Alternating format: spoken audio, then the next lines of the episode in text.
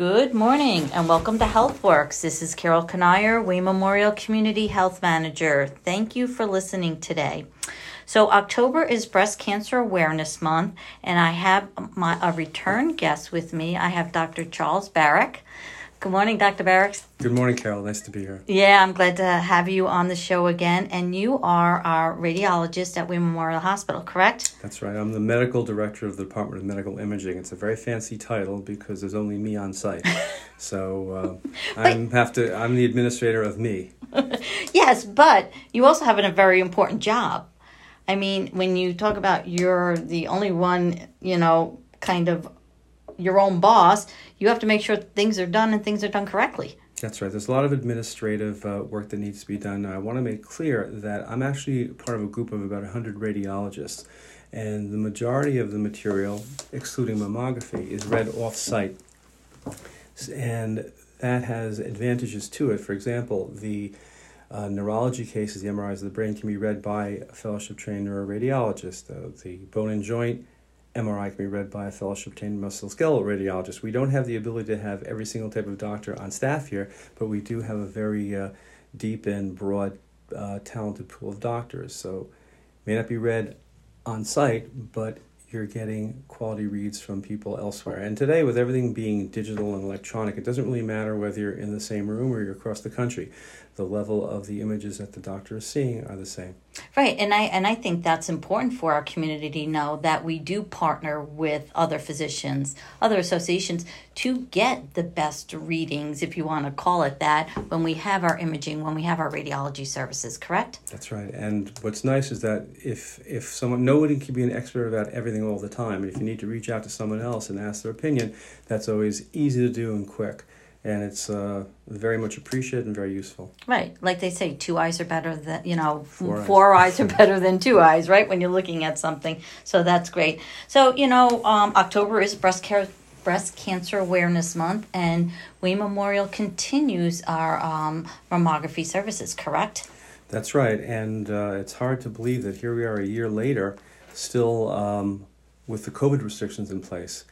And I, if you had asked me last year, would we be where we are now a year later, I would have hoped we would have been past this, but we're not. And one of the things that uh, I really want to stress is because of the restrictions of COVID, people tend to put things off because it's inconvenient or they're afraid of exposing themselves to people in a hospital and that sort of thing.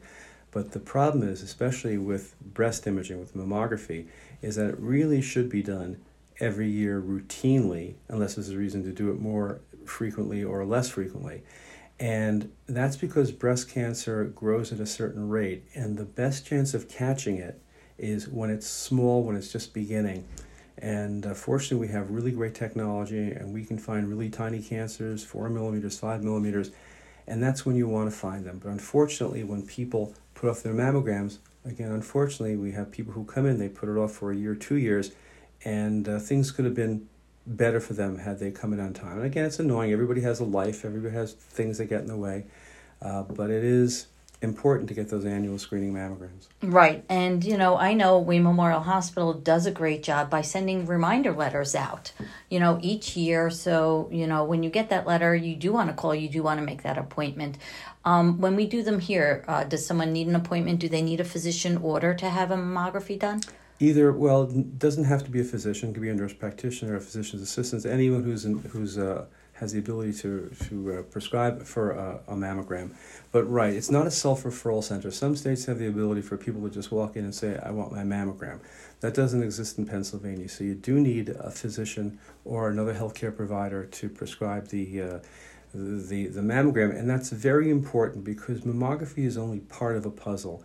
There's a whole part of it, much of breast imaging is also related to physical examination, how the patient's feeling, and those are things which only the clinician would really know.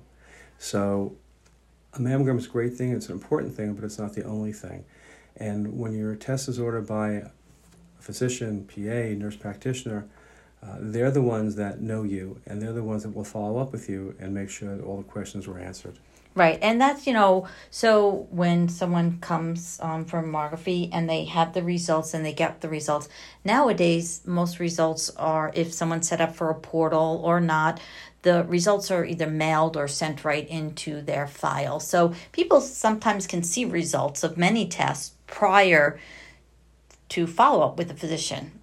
What is your recommendation? Is should they really just follow up, you know, because physician order, physician offices um, should call a patient after they get the results because the results get sent to the doctor as well as the patient, correct? Correct. If we're just talking about breast imaging for now, especially mammography, there's a very rigid system set up across the country.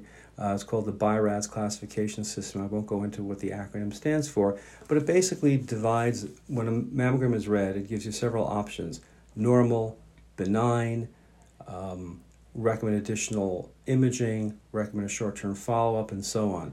So, whereas many things in, um, in imaging or CT or MRI, it might be very hard to understand what the report is saying that you do have access to through the portal. If you're just focusing on the BI-RADS classification, if you have a BI-RADS 1, but uh, normal, or a BI-RADS 2 benign, well, you can be pretty sure that there was nothing wrong with the mammogram. Um, the problem comes in is when we're requesting additional information. It may we want, may want to call you back for an ultrasound, for example, and it may be that our index of suspicion for something bad is very very low, but it's still pretty terrifying right. uh, for people to get these things. And at the end of every mammogram, there's a woman uh, who may be very anxious.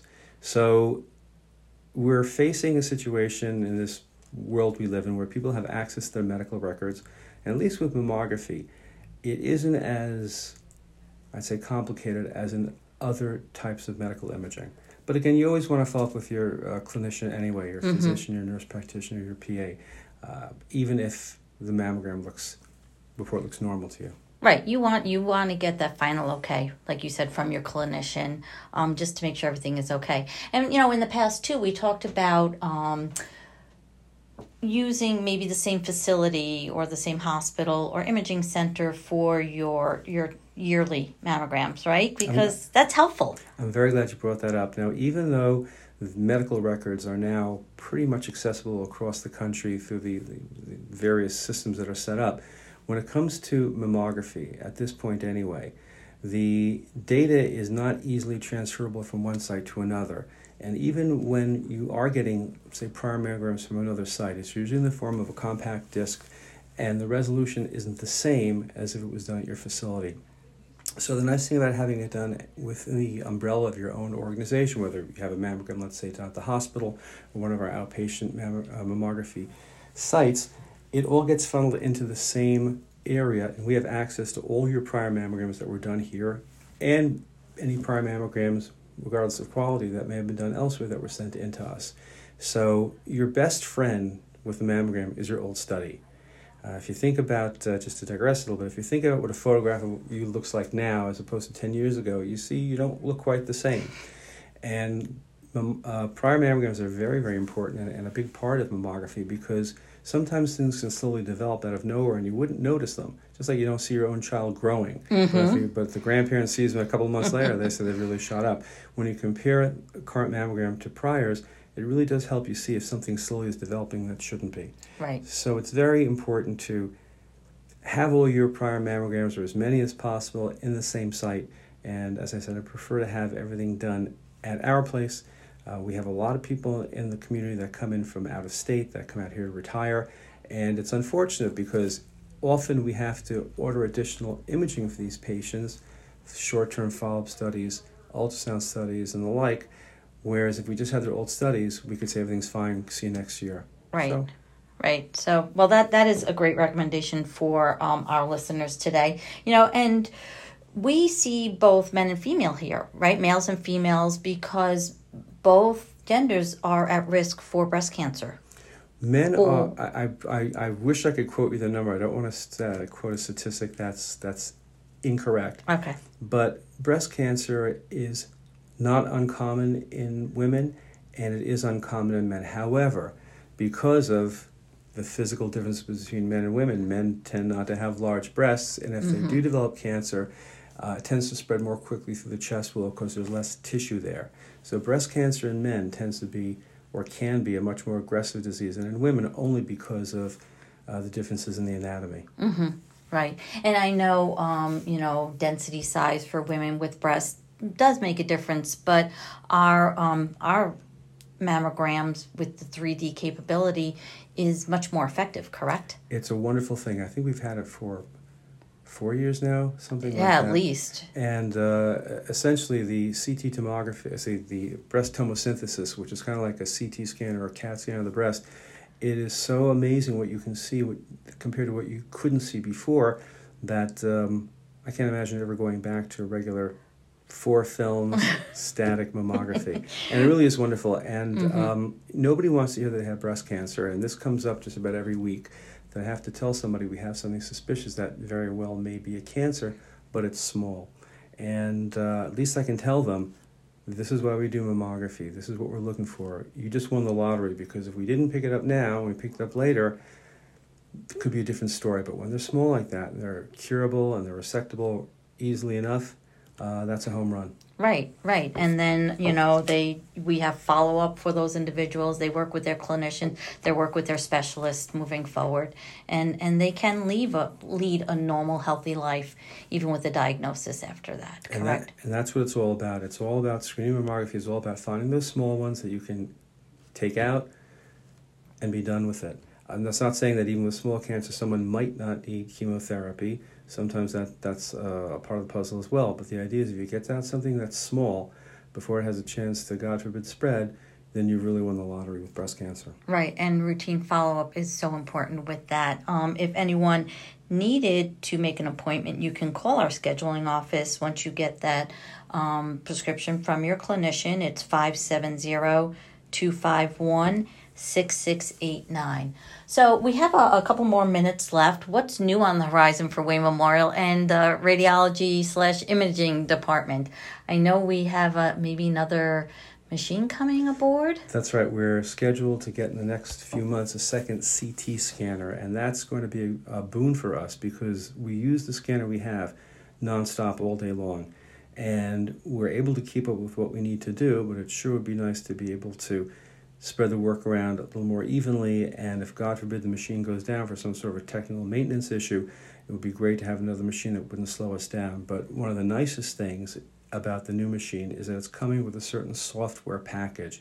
You may or may not know that in addition to being a level, tra- level 4 trauma center, we're also a stroke center. We don't have neurosurgery here, but we can make the diagnoses and get the patient shipped out to the centers where they can get the appropriate treatment if necessary.